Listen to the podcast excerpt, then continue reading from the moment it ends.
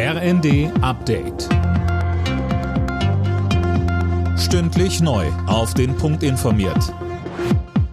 Ich bin Silas Quiring. Guten Tag.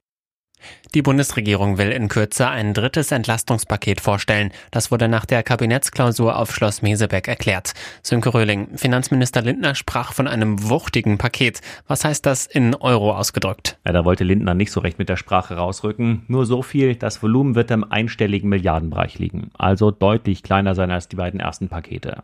Auch wann es kommt, ist unklar. In den nächsten Tagen soll es präsentiert werden, mehr nicht. Außerdem wird geprüft, ob man bei den Energiepreisen die Marktregeln ändern kann. Da zeigte Wirtschaftsminister Habeck Sympathie für den Vorschlag eines günstigen Grundenergievolumens. Das sei aber ziemlich kompliziert umzusetzen und müsse erst noch geprüft werden. Experten der Internationalen Atomenergiebehörde sind beim Atomkraftwerk Saporischia im Süden der Ukraine eingetroffen.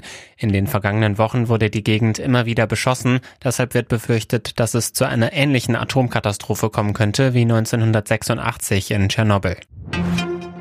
Die Zahl der Menschen ohne Job ist in Deutschland in diesem Monat leicht gestiegen. Etwas mehr als zweieinhalb Millionen Arbeitslose sind gemeldet, ein Plus von 77.000 im Vergleich zum Juli.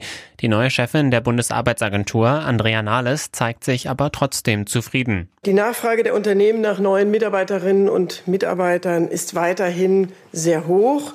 Und gemessen daran, wie groß derzeit die Belastungen und Unsicherheiten sind, ist die Arbeitsmarktentwicklung insgesamt also weiter sehr gut.